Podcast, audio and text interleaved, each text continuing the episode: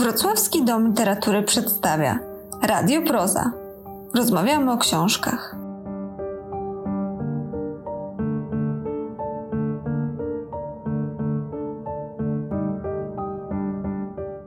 Początku istnienia Wrocławskiego Domu Literatury maj to zawsze był miesiąc poetycki, a wszystko za sprawą Wrocławskiej Nagrody Poetyckiej Silesius, przyznawanej właśnie w maju, oraz towarzyszącego jej Międzynarodowego Festiwalu Poezji Silesius.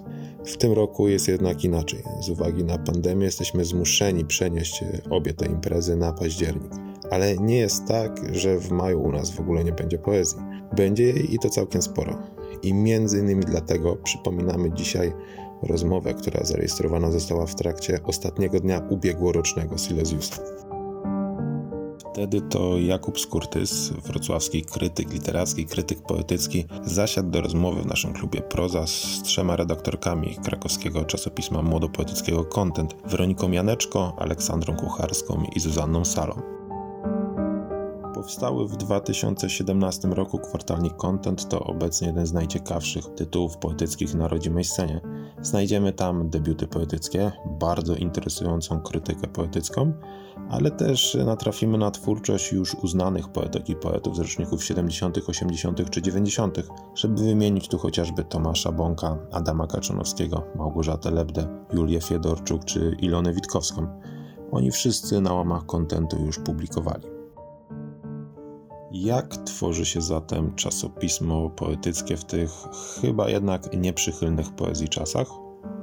Posłuchajcie, co prawie rok temu miały do powiedzenia na ten temat redaktorki kontentu.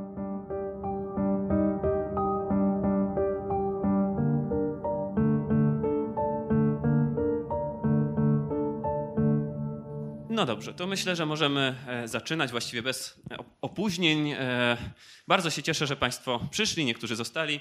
E, witam Państwa bardzo serdecznie. Ja się nazywam Jakub Skurtys. Będę miał przyjemność poprowadzić to dość niezwykłe spotkanie, bo rzadko prowadzimy spotkania, które dotyczą czasopism z redakcjami tych czasopism, czasopism młodoliterackich jeszcze rzadziej, a przy okazji festiwali czasopism, które pochodzą z innych miast, no to już jest w ogóle niespotykana sytuacja.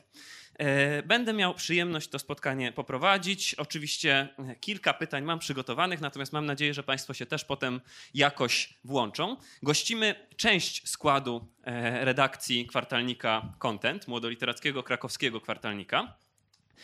Jest z nami Weronika Janeczko, jest z nami Zuzanna Sala i jest z nami Aleksandra Kucharska i nie wiem, przedstawiać was, mogę was pokrótce przedstawić. Skorzystam z tych, e, z tych biogramików, które wysłaliście Silesiusowi, e, bo zakładam, że z tymi biogramikami się najbardziej utożsamiacie, skoro e, taką formę to akurat przybrało. E, Weronika Janeczko jest doktorantką na Kognesie na UJ. Tak? To są bardzo skomplikowane, e, właściwie to międzynarodowe studia kognitywistyczno-neurologiczne. E, jest psycholożką, jest przy okazji redaktorką naczelną kwartalnika Content oraz publikuje teksty krytyczno-literackie w wakacie, w bibliotece biurowej z biura literackiego, w małym formacie w gazecie wyborczej. Zuzanna Sala Bierutowianka, e, czyli właściwie tutaj od nas spod Wrocławia, ale tak naprawdę oczywiście mieszka w Krakowie, e, studentka polonistyki e, na Ujocie w ramach, w ramach Miszu księgarka, redaktorka kwartalnika Content i przy okazji dodałbym krytyczka literacka, tak, która publikowała już w wielu różnych czasopismach, w Odrze, w Wakacie, w Artpapierze, w Nowej Dekadzie Krakowskiej, więc myślę, że spokojnie możemy już używać tego, e, tego określenia również wobec ciebie, mimo że ty tego sobie nie dopisujesz do biogramów. E, I e, jest z nami Aleksandra Kucharska, również absolwentka filologii polskiej na UJOcie, logopedka, organizatorka wydarzeń kulturalnych, na przykład Miesiąc Języka Ojczystego czy dyktando krakowskie. E, I w kwartalniku e, Content e, Ola pełni funkcję kierownika działu promocji i zajmuje się tymi wszystkimi wydarzeniami, dzięki którymi, którym w tej chwili Content jest znany, lubiany i może gościć między innymi też na tym festiwalu, ale o tym sobie myślę porozmawiamy troszeczkę później. Dobra, przedstawieni, przedstawione. Reszta składu redakcji kontentu. O, Marcin dojechał, Mikołaja z nami nie ma, ale to też e, wydaje mi się, że już w szczegółach, kiedy będziemy o tym e, rozmawiać, wyjdzie właściwie jak się dzielicie rolami, kto tam za co odpowiada i właściwie jak pracuje wasza wasza redakcja. Natomiast zanim, zanim przejdziemy do samego kontentu jako, jako kwartalnika, czy to wydawanego w formie papierowej w postaci tej takiej trochę E, symulujące jednak działania, no bo wiemy, że jego najważniejszą pierwotną formą jest e, forma internetowa złożonego PDF-a właściwie e, to też stoją za tym pewne konkretne e, przesłanki. E, zanim rzeczywiście powstał kwartalnik, e, kwartalnik Content, no to część z Was, głównie najpierw Weronika, Marcin i Mikołaj, którego tutaj nie ma, działała w poezji troszeczkę w inny, w inny sposób. Tak? To znaczy zaczynaliście, powiedziałbym, blogowo, zaczynaliście jako grupa osób, która nie pozycjonowała się w tym polu literackim jako profesjonaliści. E, przeciwnie, jako uczestnicy tego pola, ale tacy zamiłowania i niechcący stać się właściwie profesjonalistami. Więc to jest troszkę takie, e, takie niezwykłe, niezwykła sprawa, że osoby, które na początku mówią, że przede wszystkim prowadzą działalność fanowską i że troszeczkę kontestują jednak e, profesjonalne pole literackie, profesjonalny język krytyki literackiej, media, e, które ta krytyka sobie wytworzyła w postaci pism branżowych, z czasem stają się, tak jak wy się staliście, E, wydawcami czasopisma, wydawcami tomów poetyckich. E, o tej serii też zaraz sobie e, porozmawiamy. Więc może najpierw tak, co sprawiło, że postanowiliście w pewnym momencie, a wtedy już była z wami i Zuza i Ola, co sprawiło, że postanowiliście się zmienić z grupy dyskutującej, grupy fanowskiej dyskutującej publicznie o poezji w jednak zinstytucjonalizowaną, nie wiem, zinstytucjonalizowany organ E, literacki, tak by to chyba można nazwać, który w różne strony próbuje działać. Ja się chyba poczuję odpowiedzialna w tym momencie. E, zaczynaliśmy, tak jak mówiłeś, od, e, od pisania takiego bloga, który miał bardzo króciutkie wpisy i rzeczywiście, tak jak mówisz, to była działalność E, bardziej fanowska, ale w pewnym momencie doszliśmy do wniosku, że jest nam troszeczkę za mało, że chcemy spróbować czegoś więcej.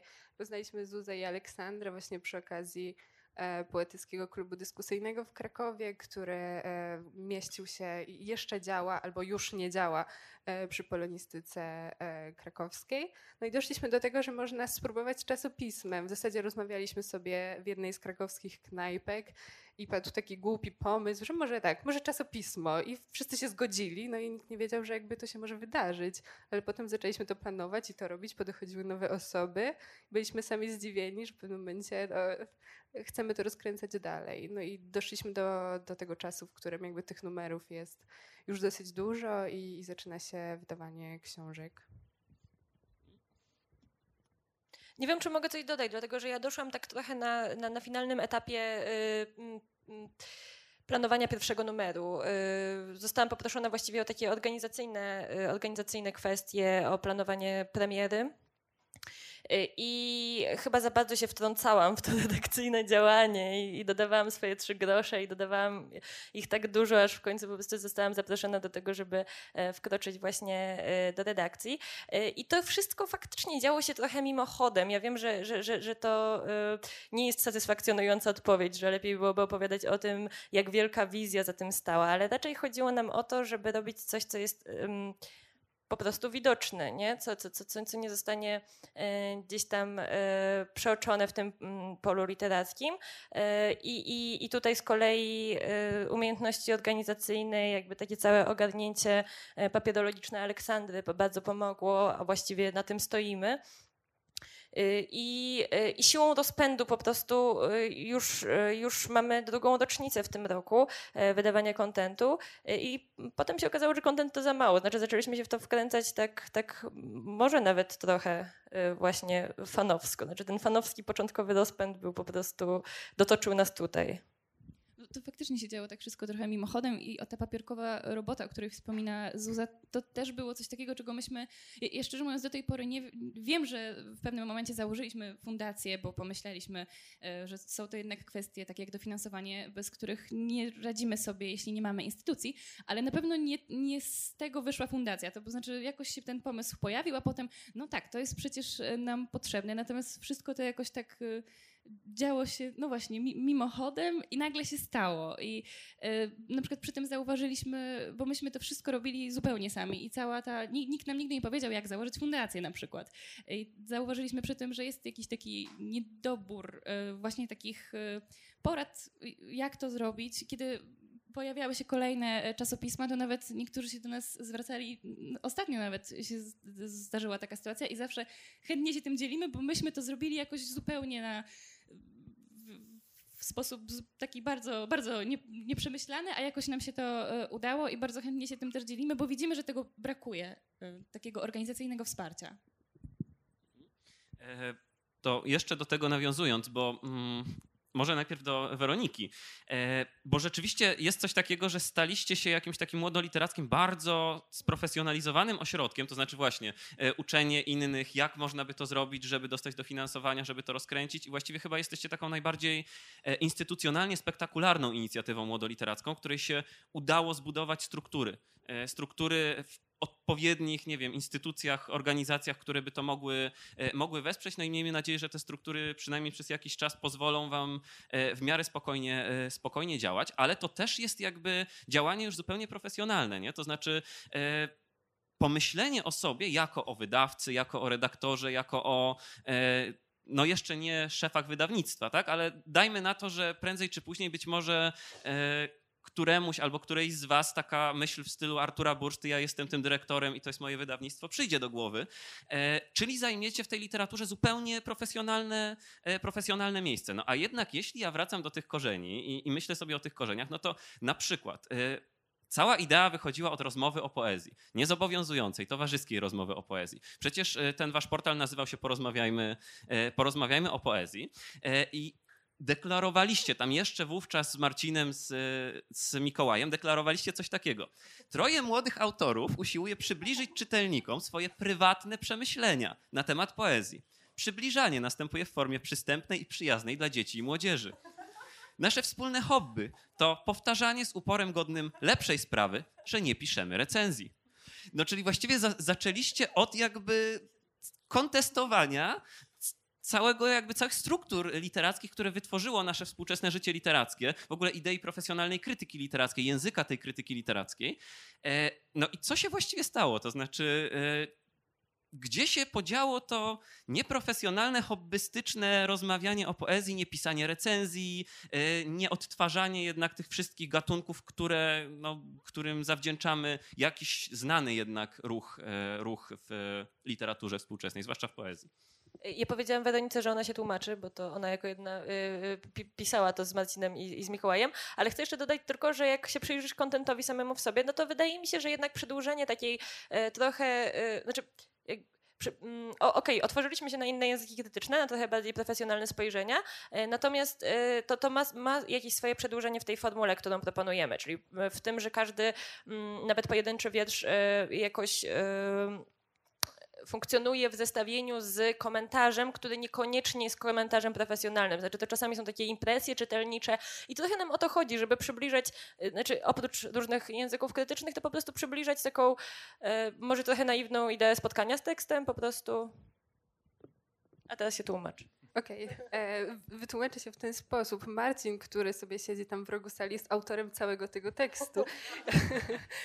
Niech ma e, swoją minutę na tym spotkaniu. Tak, tak, ale jasne, podpisaliśmy się, bo w zasadzie chodziło nam wtedy o to, e, mieliśmy taki czas, w którym czytaliśmy bardzo dużo recenzji, bo wchodziliśmy w ten światek poetycki, w tej poezji, w światek tej poezji najnowszej.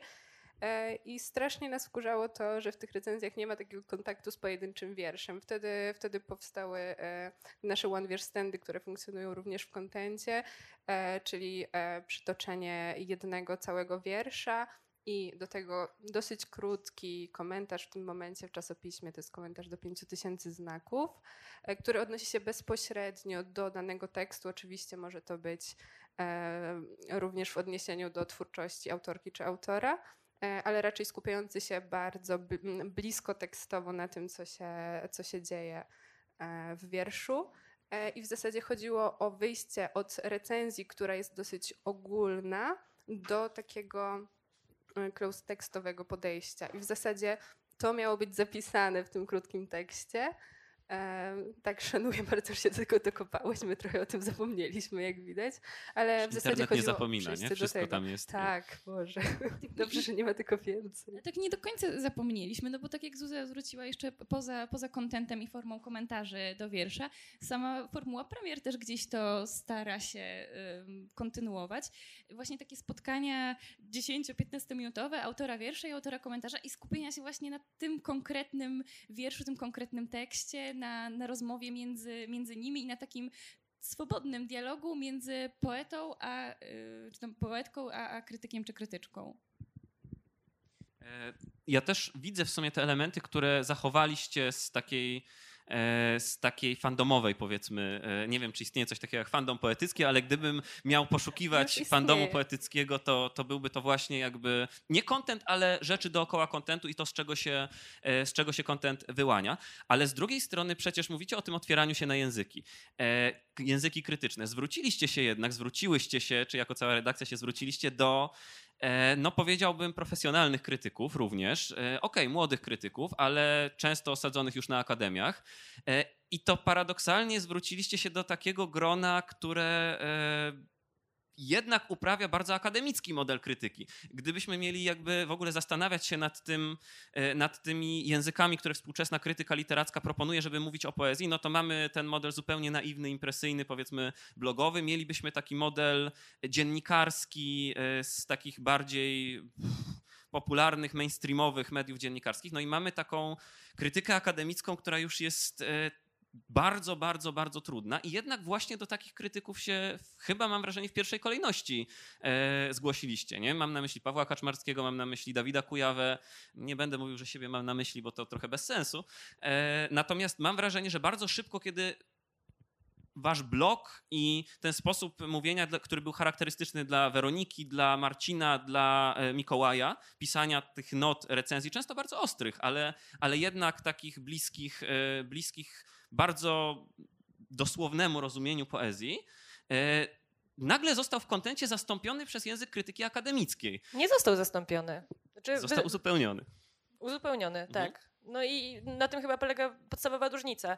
Znaczy, w, w ogóle myślę, że taki pomysł. y, staramy się y, wyciągać y, bardzo młodych i początkujących krytyków i stawiać ich obok krytyków usadzonych już na akademii, czytanych i publikujących w wielu e, mediach. Tak samo próbujemy robić z poetami, znaczy zapraszamy zarówno tych, o których się mówi najwięcej, jak i wy, staramy się wyłaniać zupełnie. em, nieznane nazwiska z, z, z naborów. E, I, i, i te, ten taki miks, zwłaszcza kiedy się uda, bo nie zawsze się udaje, zestawić bardzo znanego poety z bardzo nieznanym krytykiem albo bardzo nieznanego krytyka z bardzo znanym... Powiedziałam to samo, tylko na odwrót, prawda? E, wiecie o co chodzi. Znaczy, e, e, znaczy z- z- skomponować taką parę, która pozwala rozwinąć skrzydła po prostu, e, zarówno tym, tym krytykom, jak i, e, jak i zostać profesjonalnie e, skomentowanym e, przez znanego krytyka młodym poetom, e, no to po prostu tworzy miks, tworzy uzupełnienie. Ja bym w ogóle tego nie nazwała odejściem. po prostu. Czyli e, też e, tworzy, mam wrażenie, coś takiego, z czego myślę, że jako cała redakcja jesteśmy dumni, że e, bardzo znana osoba jest zestawiona z osobą, do której ta znana, ta znana osoba by nie sięgnęła. Sensie są tacy poeci, czy takie poetki, które bardzo chciałyby zasięgnąć opinii krytycznej o swoim wierszu od kogoś, kto jest powiedzmy wysoko postawionym człowiekiem na uczelni, ale nie poprosi, bo głupio nie będzie w jakiś sposób do niego podchodził, bo też tak niezręcznie, ale jeżeli zobaczy profesjonalnie napisany komentarz, który serio patrzy na ten tekst i wypunktowuje nawet rzeczy, które są nie tak, to, to jest to bardzo duża wartość dla, dla właśnie takiej osoby, szczególnie osoby na starcie. Dlatego, tak jak Zuza mówiła, staramy się do kontentu wpuszczać osoby, które jeszcze nigdzie nie były publikowane. I często zdajemy sobie sprawę z tego, że te teksty bywają różne naprawdę. Zdajemy sobie sprawę też z tego, że mają jakby zarówno wady, jak i zalety, ale to może być bardzo cenna e, rzecz dla, dla osób, które publikują, żeby zobaczyć ten tekst w zupełnie innym świetle. Właśnie takiej osoby, o której mówiłeś. Ale też myślę, że tak wracając do klucz twojego pytania, y, myślę, że niektóre te rzeczy wynikały z naszych ludzkich słabości. To znaczy, e, każdy chce być e, w jakiś sposób traktowany poważnie. I umówmy się, że gdyby w pierwszym numerze opublikować e, studentów, samych debiutantów z jeśli chodzi o poezję, i zestawić ich z samymi studentami e, Wydziału Polonistyki, e, to nikt by nas nie wziął na poważnie, a myśmy bardzo chcieli być brani na poważnie. E, I też pewnie dlatego, że zwracaliśmy się wtedy do osób, które znaliśmy i z którymi gdzieś tam już zdarzyło się współpracować z czasów waszego bloga, więc myślę, że to też z tego wynikało. Bardzo się cieszę, że Ola jest z nami i że jest tu osoba, która przyznaje, e, że jednak za tym wszystkim też stał taki ruch chęcia bycia potraktowa- chęci bycia potraktowanym poważnie, to znaczy znalezienia się jednak w tym miejscu, w którym teraz jesteście, to, czyli na jednak e, na, w trakcie z festiwalu Silesiusa na tej scenie, a nie jako kolejny, nie wiem, blog, który wyraża, e, wyraża opinię i ewentualnie jakieś wydawnictwo wklei blurba na zasadzie to jest znany, znany blog, nie? Czyli to moim zdaniem właśnie też troszeczkę potrzebowało potrzebowaliście tych języków i, i, tego zdarzania z profesjonalnym językiem, żeby, żeby powiedzieć, no tak, mamy inny model, ale potrafimy też w tym, w tym, e, w tym modelu. Przynajmniej ja to tak zawsze, zawsze odbierałem, że trudno by było samym fandomem e, pokazać, że ma się w tej literaturze rzeczywiście coś do powiedzenia. E, natomiast skoro już mówimy o tych komentarzach do tekstów, do tekstów poetyckich, rzeczywiście one wiersz stędy, tak? To jest jeszcze dziedzictwo bloga. E, przy okazji mamy jeszcze te komentarze do zestawów wierszy, powiedzmy trzech, pięciu, e, pięciu wierszy i tak się zastanawiam, mm, jak to wygląda od, z waszej redakcyjnej e, perspektywy? Czy mieliście na przykład, miałyście takie doświadczenia, że autorzy tekstów poetyckich na przykład y, no bardzo negatywnie reagowali na komentarze, które y, otrzymywali. Nie chodzi mi o nazwiska, chodzi mi o jakby ogólny model, albo na przykład żądali wycofania swoich wierszy, jak już taki komentarz zobaczyli, bo wiem, że to jest na gorąco, to znaczy oni nie czytają wcześniej tych y, komentarzy. Albo odwrotnie, może na przykład bardzo pozytywne sytuacje. A z drugiej strony, czy były na przykład takie sytuacje, że komentarz był tak waszym zdaniem mm, nie nadający się do publikacji, że po prostu nie został opublikowany i było to wymieniane na innego na przykład komentującego albo, albo w ogóle to wypadało. Bo wiersze, no wiem, że to są długie dyskusje w redakcji, co bierzemy. Natomiast jak to wygląda od tej strony skomentowania wierszy? Tak, znaczy, wszystkie te trzy rzeczy, oczywiście, że tak. Znaczy, współpracujemy z ludźmi, ludzie są, y, y, ludzie ba bardzo osobiście odbierają też często swoje, y, no, te, te, swoje małe dzieci w postaci wierszy i komentarzy. I, i mieliśmy nawet takie, te, takie bardzo ostre reakcje publiczne na komentarze i, i tu nie jest żadną, żadną tajemnicą, dlatego że to się działo na premierze kontentu streamowanej na Facebooku, więc zawsze się można dokopać. Kiedy na przykład Paweł Harlender przeczytał komentarz do swojego E, do, swojego wiersza opublikowanego u nas i miał przeczytać e, swój tekst na premierze, to przyszedł taki rozjuszony, zdenerwowany, stanął na środku i powiedział, że zanim przeczyta wiersz, to przeczyta fragmenty komentarza, wypunktuje i powie, dlaczego się nie zgadza. I w porządku, nie? Jakby to, to, to też była, to też była e, jakaś ciekawa konfrontacja. Nikt chyba nie chciał wycofywać, wycofywać tekstu, dlatego że był zawiedzony komentarzem, ale, y, ale oczywiście, że, że takie głosy zdenerwowania z zawodu e, się zdarzały. Zdarzało nam się przesuwać teksty na, do kolejnego numeru, dlatego że, e, że komentarze bardzo mocno nie przystawały y, bardzo mocno nie wyczerpywały tematu, bardzo mocno nie, nie, nie chciały podjąć e, dialogu z tekstem. Zdarzało nam się próbować tworzyć kontrowersyjne pary, znaczy próbować, próbować zaproponować krytyków, którzy preferują zupełnie inną dykcję y, do skomentowania y, tekstów y, jakby nieprzystających im gustom. I to często spotyka się z odmową, znaczy krytykom nie chce się pisać komentarzy do tekstów, które im się nie podobają, to jest jedna rzecz, a druga rzecz jest taka, że jak już napiszą, to czasami się nie da tego czytać. Znaczy, zdarzają się, zdarzają się fantastyczne, fantastyczne komentarze negatywne, ale ale, ale zdarza się też coś zupełnie, zupełnie dodatnego chyba wyczerpuje temat, mam wrażenie. Chyba to jest wszystko. Widzę po Aleksandrze, że też to jest chyba to, co chciałyśmy powiedzieć. Okej, okay, okej. Okay. E, no, tu jest kilka jeszcze wątków, które mnie, mnie tak ciekawią. Czy na przykład pracujecie z tymi tekstami komentującymi? E, na zasadzie doradzania jeszcze komentującym, właśnie uzupełnienia, e, jakąś. No właśnie, żeby coś z tym zrobić. Czy po prostu. No bo skoro teksty komentujące mają pomóc młodym autorom, to może jednak e, wy jako redakcja powinniście też pomagać młodym komentującym, bo tworzycie też pewien model języka krytycznego wokół was. Jakub, po prostu się przyzwyczaiłeś do tego, że twoje teksty są tak dobre, że lecą po prostu, nie? I nie, nie, nie, nie, nie ma tam prawie żadnej redakcji, ale tak, ta praca jest, ta praca jest. Znaczy, e, częściej z młodszymi autorami, ale oczywiście. I to całkiem długo trwało. Tak naprawdę my mamy termin na komentarze dużo wcześniej niż, niż jest skład i korekta. My jeszcze mamy kilka tygodni właśnie na pracy z tymi tekstami i czasem te teksty są przewracane na, na lewą stronę. Wszystko się dzieje, nikt nie robi tak oczywiście, że coś zmienia i bez zgody autora. To jest właśnie praca y, y, powiedzmy redaktorki właśnie z, z jakimś krytykiem czy krytyczką i właściwie nie ma komentarza, y, który by przeszedł bez wcześniejszej redakcji.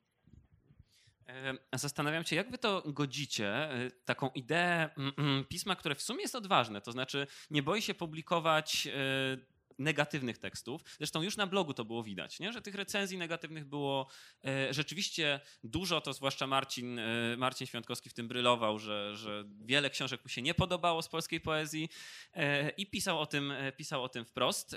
I rzeczywiście w kontencie tych komentarzy negatywnych też jest całkiem, całkiem sporo, zwłaszcza do tych młodych autorów i, i do wierszy, które no nie są specjalnie, specjalnie udane, a mimo to jakoś te wiersze e, publikujecie. Jak wam się to udaje pogodzić z taką ideą bycia pismem przez wszystkich lubianym, e, pismem nie wchodzącym w konflikty z nikim, e, pismem, które raczej postrzegałbym jako trochę taką kontynuację, może nie wiem, z Kamandra albo wiadomości literackich z dawnych dziejów, niż rzeczywiście pismem programowym młodego środowiska literackiego, które wchodzi z jakąś konkretną ideą, rozpoczyna pokoleniowy konflikt właściwie jak wy to, jak wy to robicie?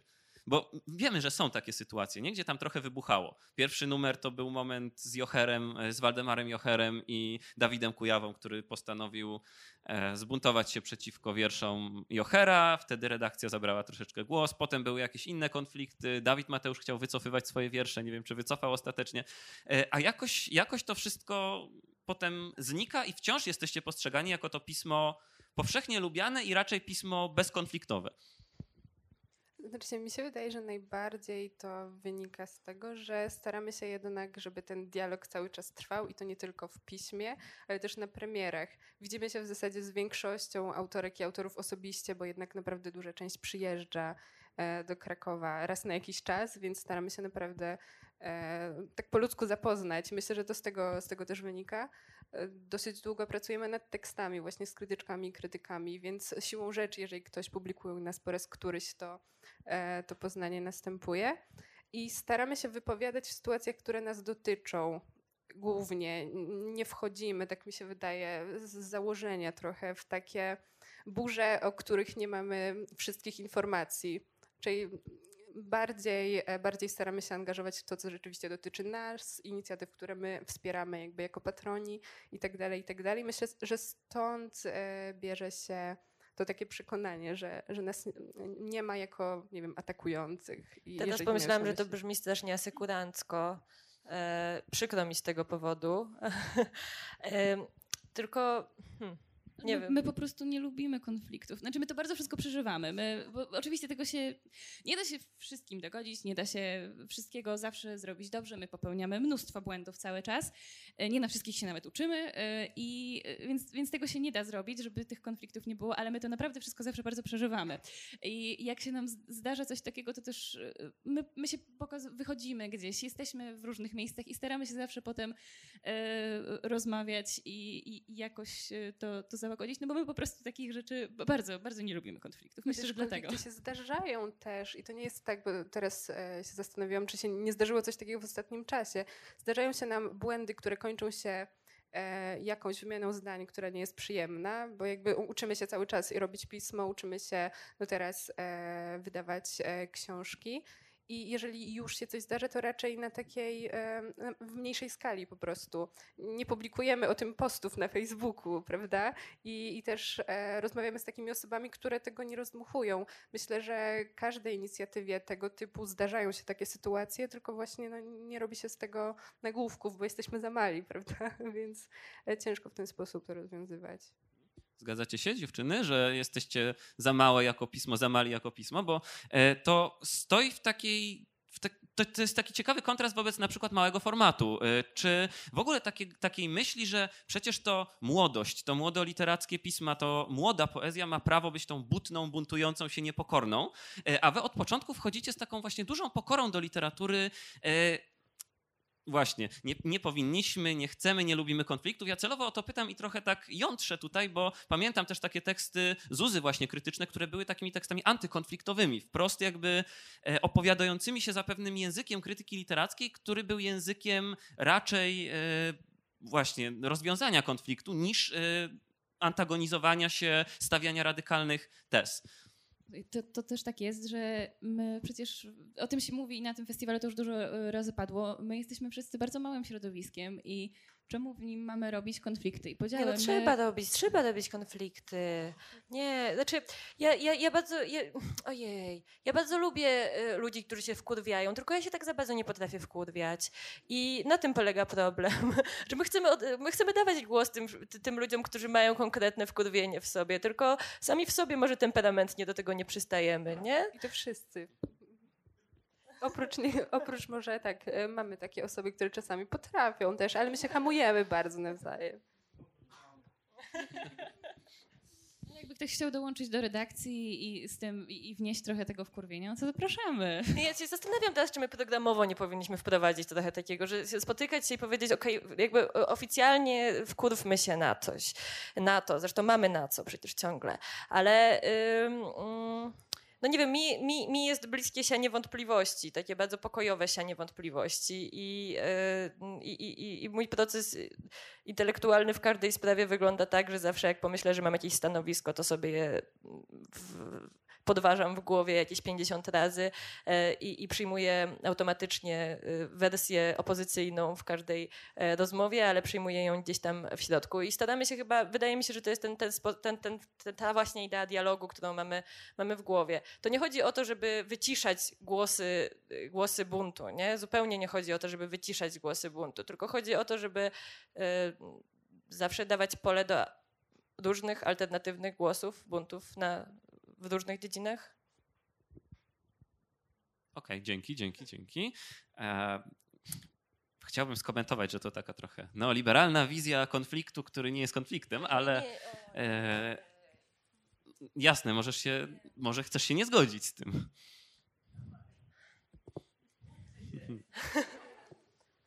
Nie no, bo rzecz w tym, że my faktycznie wyszliśmy z założenia, że, że, że, że robimy że, że, że faktycznie oddajemy y, ten głos y, i, i co nie znaczy, że nie mamy swoich partykularnych głosów, nie? I co, co nie znaczy, że, że, że, nie będziemy się sprzeczać, tylko kurczę, naszą redakcję też tworzą ludzie o różnych poglądach, zarówno krytycznych, jak i społecznych. I my sobie funkcjonujemy trochę w, w, w takim liberalnym, e, w liberalnym składzie redakcyjnym, jeśli o tym mówić, co nie znaczy, że się nie spieramy i nie do, dopuszczamy do, e, do głosu właśnie takiego spodu, w którym naprawdę kłócimy się czasami o pryncypia. I właśnie dajemy sobie pole do tego sporu, co nie znaczy, że mamy mieć wszyscy razem jeden wspólny głos zawsze, bo nie jesteśmy kolektywem, który zbiera ludzi e, e, o, o tych samych poglądach. Nie jesteśmy, jako content nie jesteśmy kolektywem, który, który zbiera ludzi o tych samych poglądach. To na pewno. Okej. Okay. E, trochę o tej krytyce się tak zaczęliśmy galopować, nie? Bo jednak wydaje się, że pismo, które powstaje, zwłaszcza ze środowiska młodoliterackiego, powinno mieć jakąś linię e, programową. Wy macie pewną linię macie linię programową i pewną linię też e, stylistyczną, czy, czy taką jakby lifestyle'ową nawet, która, która się wiąże, wiąże z poezją, więc, więc to ok. Ale w poście na Facebooku, który reklamował to spotkanie, informowaliście, że sobie porozmawiamy o blaskach i cieniach, jeśli dobrze pamiętam, wydawania młodoliterackiego pisma. No to może rzeczywiście trochę o tym wydawaniu teraz e, porozmawiamy, a nie o, o krytyce literackiej w kółko i, i komentowaniu e, wierszy. Mm, no to co, to może od tych, e, od tych blasków zaczniemy. Co jest w tym na razie takiego dobrego i, i czy to, nie wiem, czy da się tak żyć, czy, czy warto tak żyć? No, no wiadomo, hajs i sława. Nie? Hajs i sława. Zawsze. No to jaki hajs i jaka sława i w tym momencie przechodzimy do cieni, nie? To, to, o cieniach czy blaskach? E, nie, no może o tych blaskach jeszcze spróbujmy. Co wam to daje i, i jak też widzicie swój wkład, ten pozytywny wkład w e, literaturę w ogóle, we współczesną poezję. Bo moim zdaniem dużo dobrego się wydarzyło dzięki wam. Nam, tak nam jako redaktorom prywatnie to dało, to, to myślę, że content to, oj, to zabrzmi strasznie górnolotnie, no ale kontent zasadniczo zmienił nasze życie. Po pierwsze się poznaliśmy wszyscy, bo to nie jest tak, że byliśmy grupą przyjaciół, która sobie tworzyła i stwierdziliśmy, a zrobimy kontent, tylko właściwie grupą średnio znanych sobie ludzi. E, więc się, się, poznaliśmy i przede wszystkim y, ja na przykład wcześniej nie byłam związana w żaden sposób z literaturą, więc dla mnie content, y, blaskiem kontentu było w ogóle wejście do, do tego świata e, i, e, i, i zajęcie się nim, więc, więc na pewno to było. Też myśmy ostatnio musieli podliczyć, ile nam się udało opublikować debiutantów.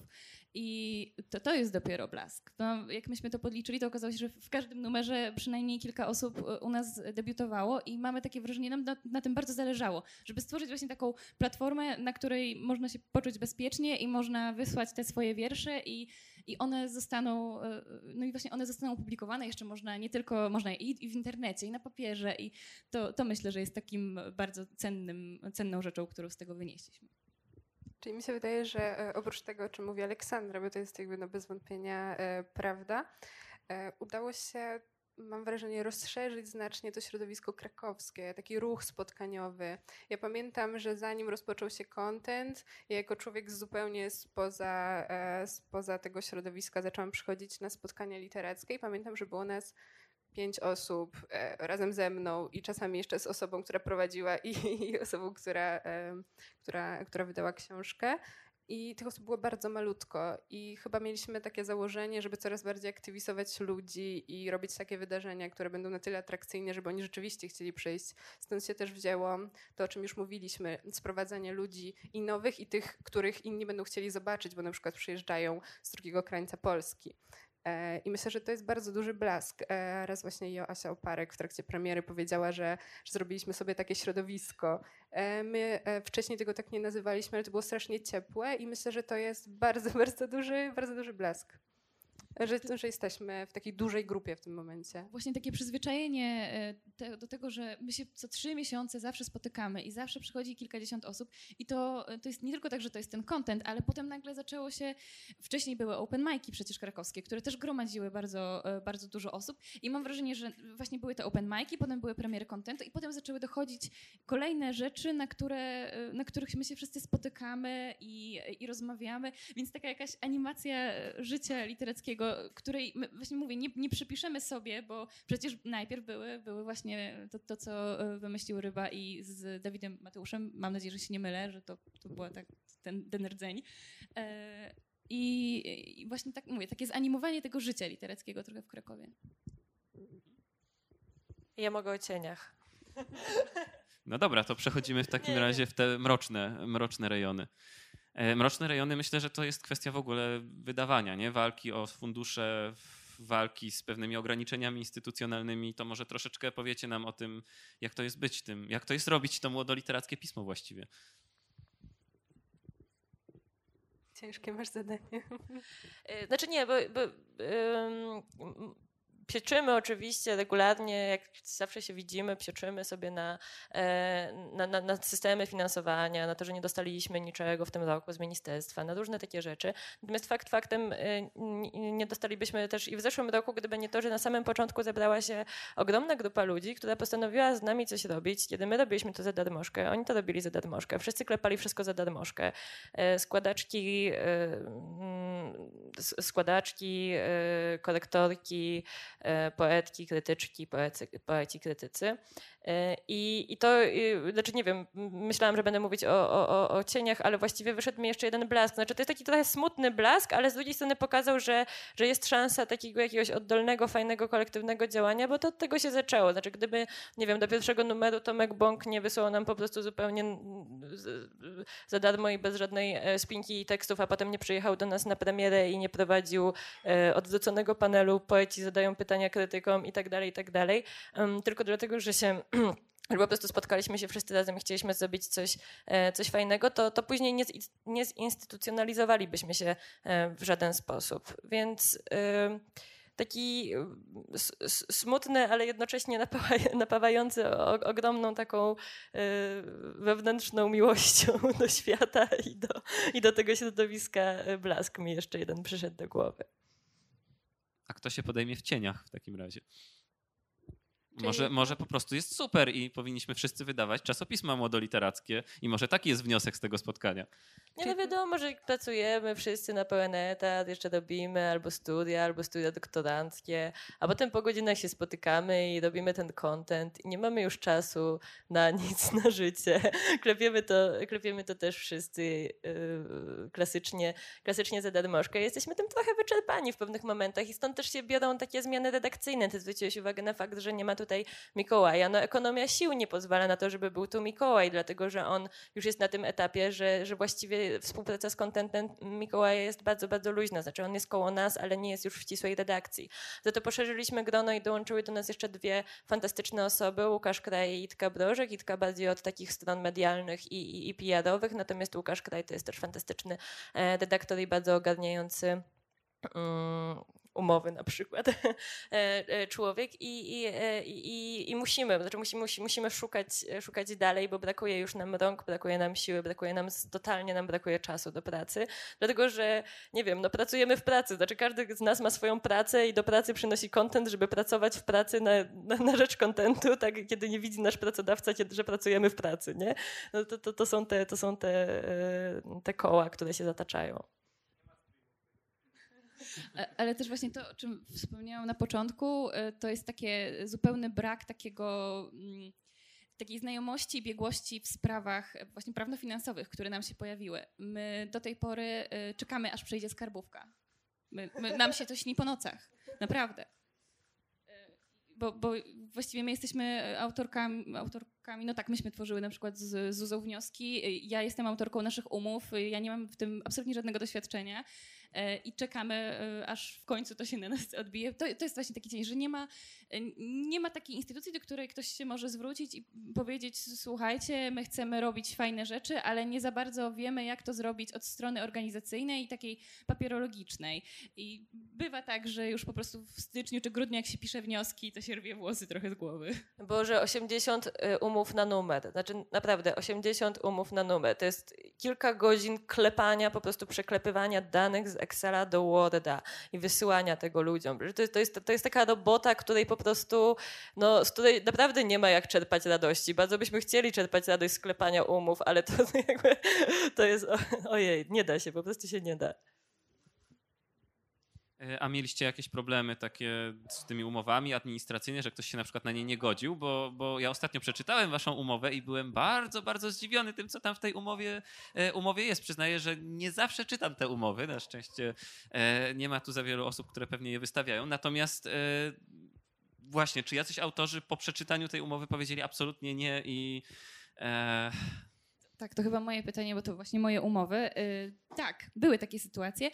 Przede wszystkim y, dlatego, że myśmy y, nie zawsze, nie zawsze wiedzieli, jak coś sformułować. Myśmy niektóre rzeczy y, po prostu patrzyli na umowy, na które myśmy dostawali od różnych instytucji. E, Widać to, to po tych umowach i, niektóre rzeczy teraz nam się to udało zmienić. I mam nadzieję, że teraz będzie już tego, to, to z tym troszkę lepiej i będzie mniej, bo na przykład ktoś, myśmy chcieli umowę o dzieło, bo nie wiedzieliśmy po prostu, jak opodatkować i rozliczyć umowę licencyjną. I nagle ja w końcu poświęciłam całą noc, siedziałam, szukałam, czytałam i nagle możemy podpisywać umowy licencyjnie, radośnie i nie ograbiać autorów y, z praw do ich dzieł. Oczywiście my i tak ich z tego nie rozliczamy. Oczywiście, że nie mieliśmy w sensie, że, że, że nie dościliśmy sobie prawa, nie wiem, praw majątkowych do, nie wiem, wierszy Tomka Bąka, które najpierw były u nas, a potem były w jego książce. Nie?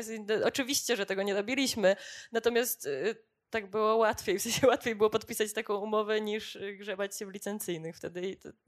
Droga na skróty po prostu. Bardzo prozaiczne rzeczy, ale faktycznie z takich, i, i były takie e, faktycznie uwagi, e, ale też dzięki takim uwagom e, doszliśmy do wniosku, że dobra, to trzeba coś zmienić, to poszukajmy, poszperajmy, popytajmy się. Natomiast znowu, no to wszystko robimy sami i dlatego bazujemy na czymś, co my dostaliśmy od na przykład innej instytucji, dlatego na tych umowach, bo wiemy, że te umowy widział jakiś prawnik, widziała jakaś księgowa i są sprawdzone. e, to może jakiś prawnik, który lubi poezję na przykład do redakcji. E, Paulina? No to bardziej w Krakowie chyba byśmy musieli tak.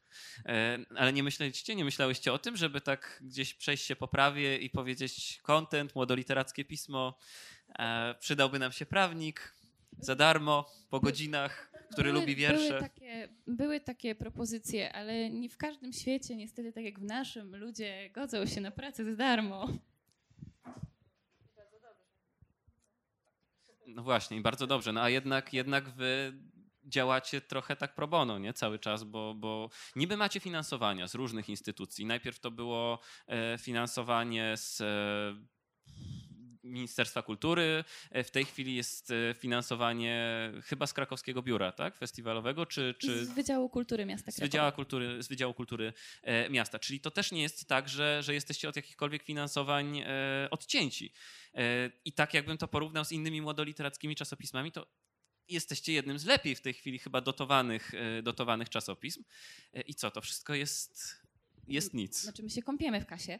Yy, I faktycznie tak jest, że ostatnio zostało to zauważone i to jest prawda. My mamy sporo źródeł dofinansowań, natomiast na przykład kiedy dostaliśmy od ministerstwa nasze pierwsze 12 tysięcy złotych budżet na cały rok, e, to to było w całości e, przeznaczone na, e, na honoraria dla autorów.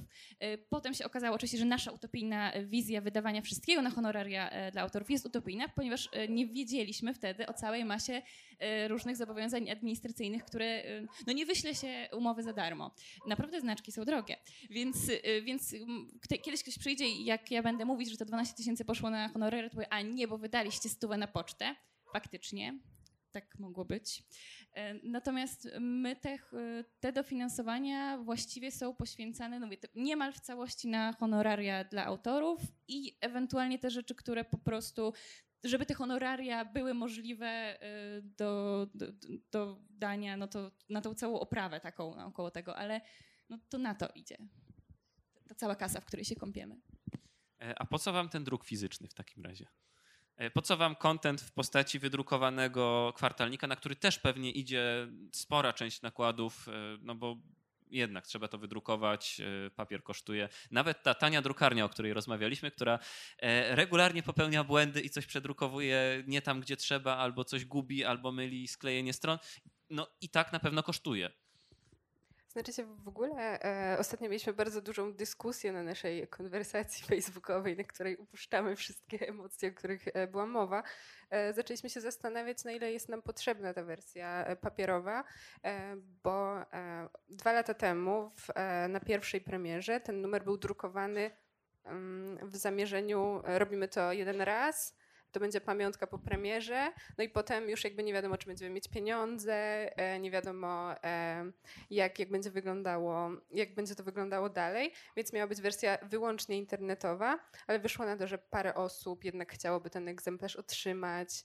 E, autorzy i autorki są jednak zainteresowani drukowaną wersją tekstów, więc też proszą o to, żeby im czasami to wysłać. To zależy już bardzo od preferencji. My się chyba też przywiązaliśmy do tej wersji finansowej, e, finansowej, tak, jesteśmy tego blisko, e, do tej wersji e, papierowej, która zawsze jest na tych premierach i przydaje się też do czytania tych wierszy w trakcie premier i tak dalej, i tak dalej.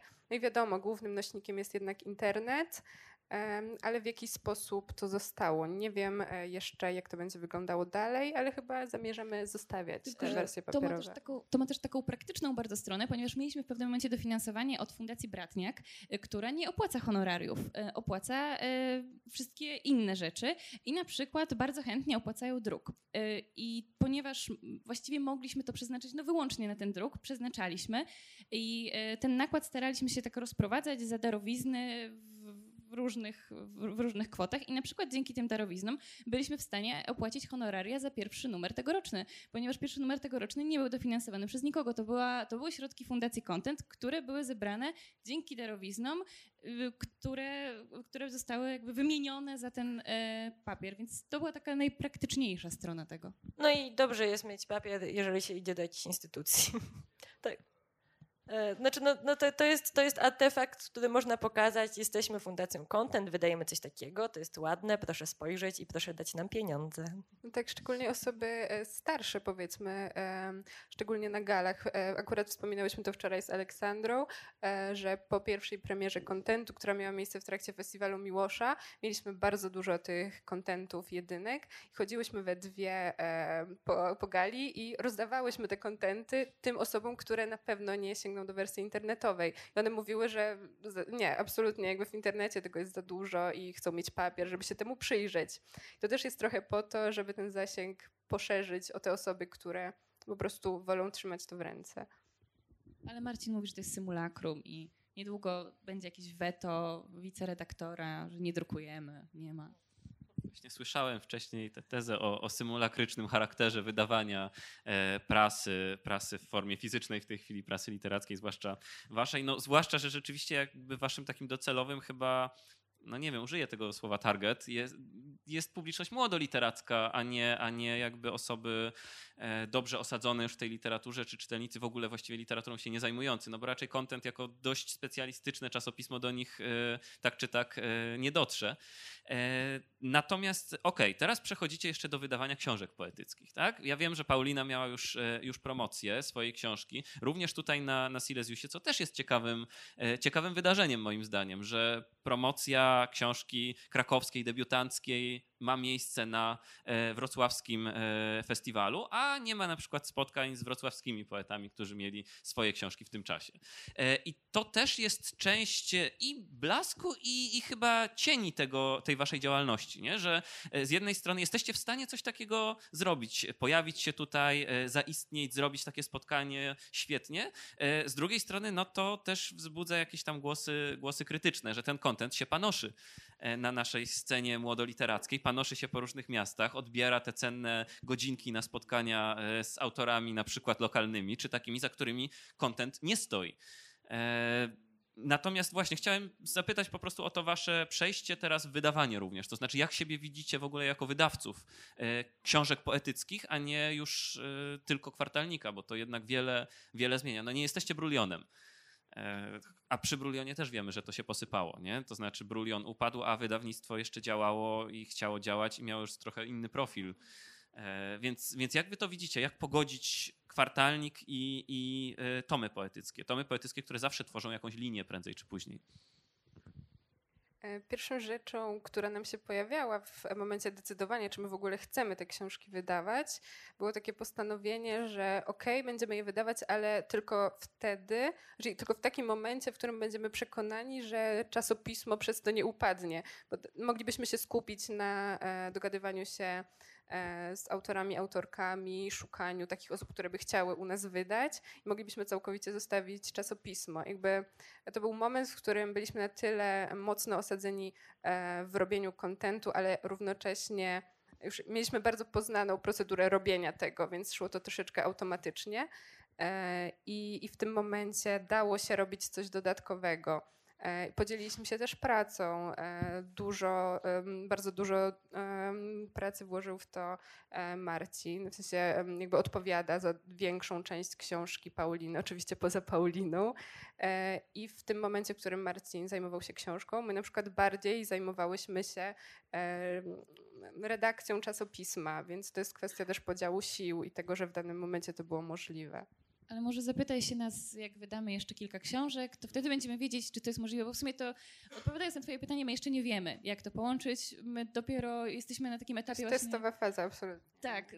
Weronika cały czas przypomina nam, że musimy się spotkać, że musimy na nowo zrobić podział obowiązków, więc my tak naprawdę jesteśmy w takim między, pomiędzy jednym a drugim, jeszcze nie do końca wiemy, jak to będzie wyglądało, to, to znowu się dzieje wszystko mimochodem, na, na absolutnym szaleństwie i jakoś, jakoś wychodzi, natomiast mówię, zapytaj się za kilka książek, to wtedy... Cały czas myślę o tym zagrabianiu miejsca, które nam zarzuciłeś. I mm, no mam z tym duży problem, dlatego że yy, nie, wydaje mi się, że w Krakowie zaproponowaliśmy jakby jakiś taki nad, dodatek, naddatek do tego, co już się działo i zaczęliśmy funkcjonować dodając coś od siebie. Tam nie było za mało miejsca, w sensie i musieliśmy komuś je wydzierać i, i pokazywać, że teraz my tu rządzimy. E, a to, co robimy jakby przyjeżdżając na festiwale, czy y, będąc tutaj, czy, czy, czy rozpoczynając y, y, czy, czy promując książkę Pauliny na, na, na festiwalu Silesius, kurczę, nie pomyślałabym o tym jako o zagrabianiu miejsca, dlatego że to jest naturalne przedłużenie tego, co robimy. Pytanie, ja bym to pytanie trochę odwróciła, wiesz, bo się zastanawiam, jaki młody twórca wrocławski znalazłby się na tej scenie, gdybyśmy my tutaj nie zaproponowali Pauliny. W sensie, i to jest pytanie do środowiska wrocławskiego. Czy wy byście tutaj zrobili, zrobili i zorganizowali spotkanie młodego poety, który właśnie wydał książkę i miałby to spotkanie na festiwalu Silesius? Bo ja mam trochę wątpliwość w tej kwestii. Boję się, że takiego spotkania by nie było, dlatego że nie byłoby osoby, która by za tym stanęła. My stoimy w tym momencie za Pauliną i dlatego to Paulinę tutaj proponujemy. No jakby no, to, to jest chyba naturalna kolej rzeczy, tak? Wydaliśmy tę książkę, więc chcemy, żeby ta książka nie przeszła bokiem, chcemy ją pokazać. I bardzo, bardzo serdecznie trzymam kciuki za wszystkich innych, którzy będą chcieli pokazywać młodych autorów i będą chcieli e, ich, e, ich e, prezentować na scenie będą chcieli im oddawać głos y, na festiwalach, przy dużych publicznościach i tak dalej, nie? Ale powiedzmy sobie szczerze, nie, nie weźmiemy odpowiedzialności za każde środowisko poetyckie w tym kraju. My jesteśmy z Krakowa, robimy to, co robimy i teraz aktualnym naszym projektem jest książka Wejście w las Pauliny Pidzik. Pokazujemy książkę Wejście w las Pauliny Pidzik tam, gdzie możemy, no. Dlaczego? E, nie, nie. Konrad nam podpowiada tutaj e, wątek. E, nie, nie o to chodzi, ale oczywiście ja się z tobą zgadzam, tylko że jakby e, Chodzi mi o takie bardziej strukturalne, strukturalne mechanizmy troszeczkę, nie? To znaczy, oczywiście, że to jest wina wrocławskiego środowiska, że jest jakie jest i poznańskiego, że jest jakie jest i tego, że właściwie nie ma tu nikogo z wrocławskiego środowiska, kto za to, kto odpowiada za Silesiusa na takim poziomie rzeczywiście zapytania, a gdzie są wrocławscy autorzy. I to jest zupełnie chyba symptomatyczne dla tego, co się dzieje jakby we Wrocławiu, co się dzieje w Poznaniu, jak wygląda środowisko w Gdańsku. E, więc Kraków jest tu jakimś rzeczywiście wyjątkowym w tej chwili chyba na mapie, e, na mapie Polski miejscem, gdzie te środowiska zaczęły nie dość, że różne powstawać, to jeszcze współpracujące ze sobą, bo przecież wy się w sumie wszyscy e, dogadaliście w obrębie tych krakowskich środowisk i właśnie z KSP, tak, z tymi open micami i, to się gdzieś tam jakoś, jakoś chyba bardzo płynnie, płynnie i z Masolitem, płynnie płynnie e, przeplata. Natomiast zastanawiam się nad tymi strukturalnymi zmianami i to są właściwie już takie ostatnie moje pytania, bo też nie możemy tu za długo siedzieć, bo zamęczymy wszystkich, oddamy jeszcze może publiczności głos. E, zastanawiam się, czy to nie jest troszeczkę tak, ale nie wiem, czy jesteście w stanie się do tego odnieść. Może Ola jako odpowiadająca również za takie marketingowo-administracyjne elementy, że wy po prostu dużo lepiej niż inne młodoliterackie czasopisma się wywiązujecie z tych funkcji e, PR-owych. E, natomiast te funkcje PR-owe to są potem te funkcje, z których jesteście jakby rozliczani w ogólnym obiegu, wy jesteście widoczni e, w internecie, widoczni w mediach, widoczni w prasie. Mam wrażenie już takiej też głównonurtowej coraz bardziej. I dzięki temu, że, że ten element PR-owy jest odpowiednio też tworzony, no to potem jesteśmy tutaj, tak? Jesteśmy tutaj, a nie w Krakowie w tym momencie i nie jesteście postrzegani jako pismo już wyłącznie krakowskie, tylko pismo, które spokojnie może się prezentować jako ogólnopolskie powoli. Ja myślę, że możemy, każda z nas by na to e, pytanie odpowiedziała, ponieważ to jest coś, e, co e, gdzieś tam legło u podstaw tego naszego tworzenia kontentu. Myśmy właśnie zauważyli pewne braki takie promocyjne w, w tym naszym takim poetyckim świecie.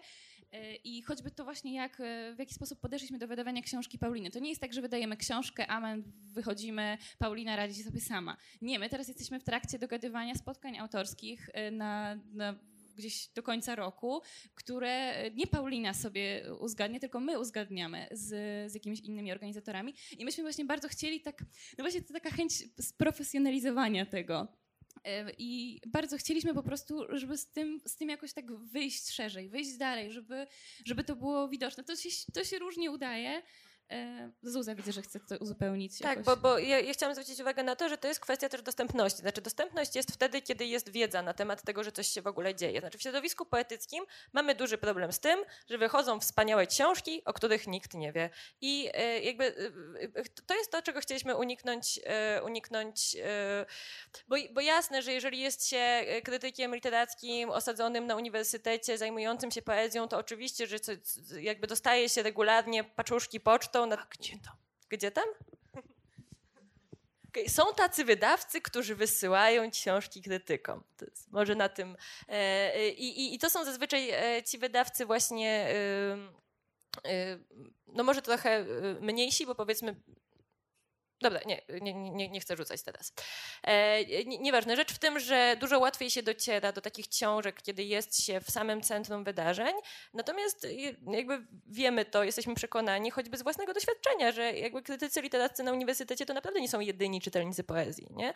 E, I, i, I rzecz w tym, że, że nie chcemy wydawać książki, która, wydawać książki, robić czasopisma, znaczy nie chcemy wrzucać tego całego ogromu pracy po to, żeby potem nikt tego nie przeczytał. No i to jest, wydaje mi się, taka dosyć oczywista y, y, zależność, y, którą postanowiliśmy wziąć sobie za cel, nie? Też takie przyjście nas z różnych środowisk, bo na przykład tutaj y, jak podeszliśmy do promocji pierwszego kontentu, no to ja przyszłam z zupełnie innego y, świata, obserwując wcześniej na przykład jak pracuje biuro y, promocji i biuro prasowe i dział promocji UJ-u. I przyszłam z, stamtąd po prostu zabierając wszystkie kontakty, które miałam i ja się nie oglądałam na to, czy to, czy to się zajmowało wcześniej poezją, czy nie. Ja pisałam do wszystkich, połowa, trzy czwarte nie odpisało, ale ktoś odpisał. Marcin wcześniej obserwował, jak działa Fundacja Wisławy Szymborskiej i tam też y, po, podglądał niektóre, e, niektóre mechanizmy i sposoby. I myśmy to po prostu wszystko przynieśli do kontentu, trochę nie oglądając się czasem na to, jak to wyglądało wcześniej, nie, nie obrażając się na nikogo, nie biorąc tego pod uwagę, po prostu robimy i sprawdzimy, czy to działa.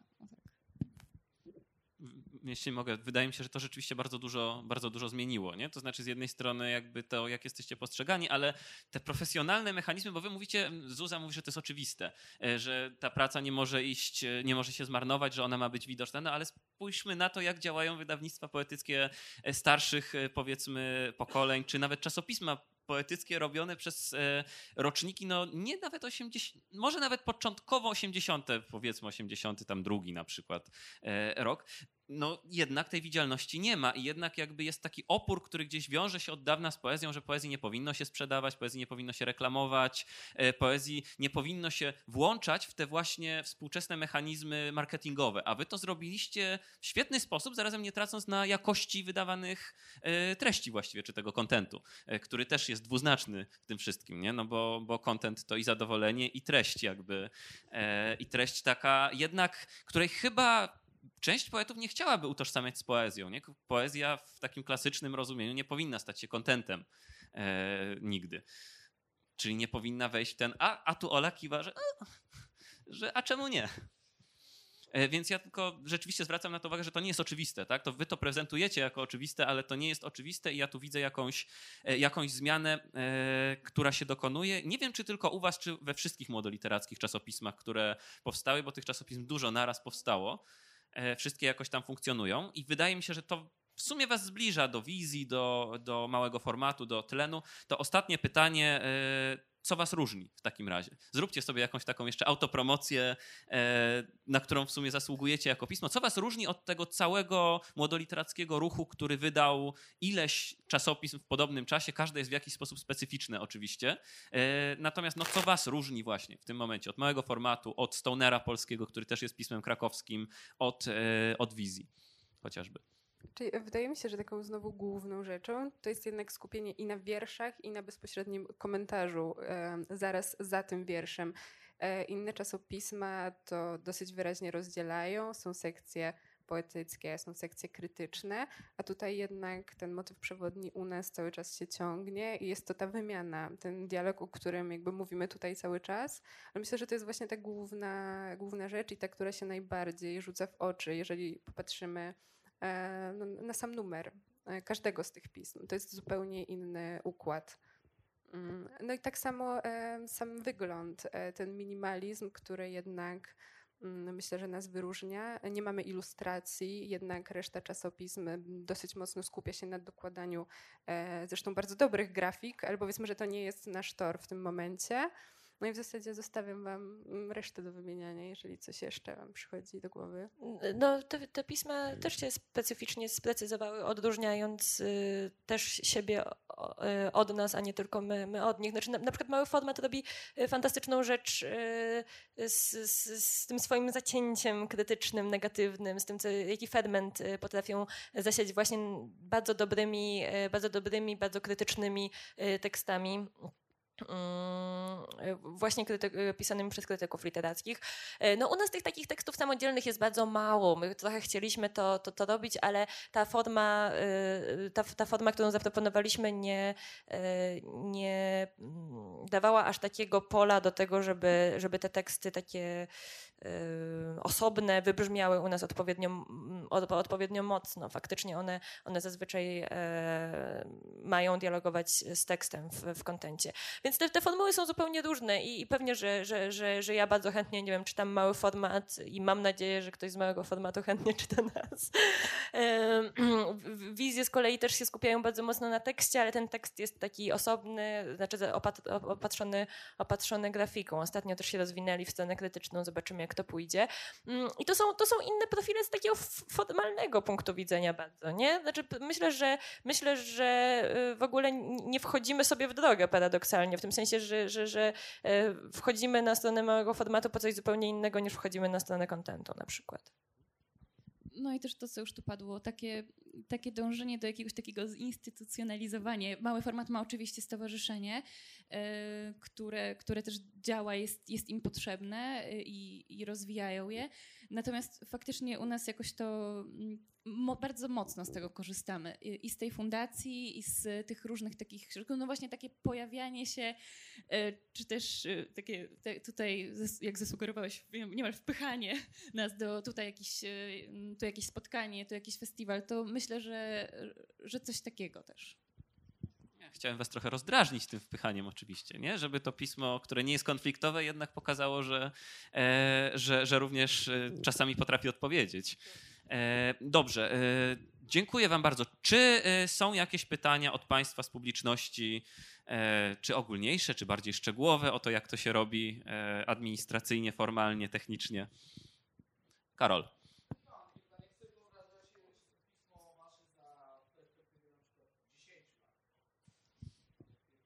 Wielkie, przeszklone biuro w centrum Krakowa. Każdy z nas osobne biurko z komputerem, na każdym komputerze zainstalowany pełny e, Pakiet, pakiet Adobe. Tak. Filie w pięciu miastach Polski. To, to, Każdy z nas na etacie, etaty dla składaczy, korektorów. Dokładnie tak. Jest już takie pismo, E, ale mm, e, e, może nie mają takich przeszkleń jeszcze. E, Nie, no tak zupełnie serio, to wydaje mi się, że pismo na razie utrzymujemy w takiej formule, jaką, jaką sobie zbudowaliśmy, e, bo to, to, w którą stronę rozwijamy swoją działalność, to jest to, rozwijanie tej działalności dookoła pisma, czyli to, że teraz, po dwóch latach, kiedy już e, nauczyliśmy się robić to pismo i, i jak Weronika wspominała, robimy to trochę nawet może automatycznie, to, to do, dochodzi do tego działalność wydawnicza. I, i, I ta działalność taka, nie wiem, animacji kultury, do, wokół animacji kultury i tak dalej. Więc rozwijamy coś jeszcze. Czy, czy kwartalnik będziemy rewolucjonizować? No, no nie wiem, to się okaże. Nie? To, to, to, to, wszystko, to wszystko jest bardzo płynna sprawa. Natomiast y, jakby kierunki rozwoju są jasne i te kierunki rozwoju to poszerzanie działalności o, o kolejne pola. Czy jeszcze jakieś pytania od Państwa? Okej. E, No to w takim razie ja bardzo dziękuję. E, Dziękuję redakcji Kwartalnika Content za e, przybycie do nas. Weronika Janeczko, Zuzanna Sala i Aleksandra Kucharska.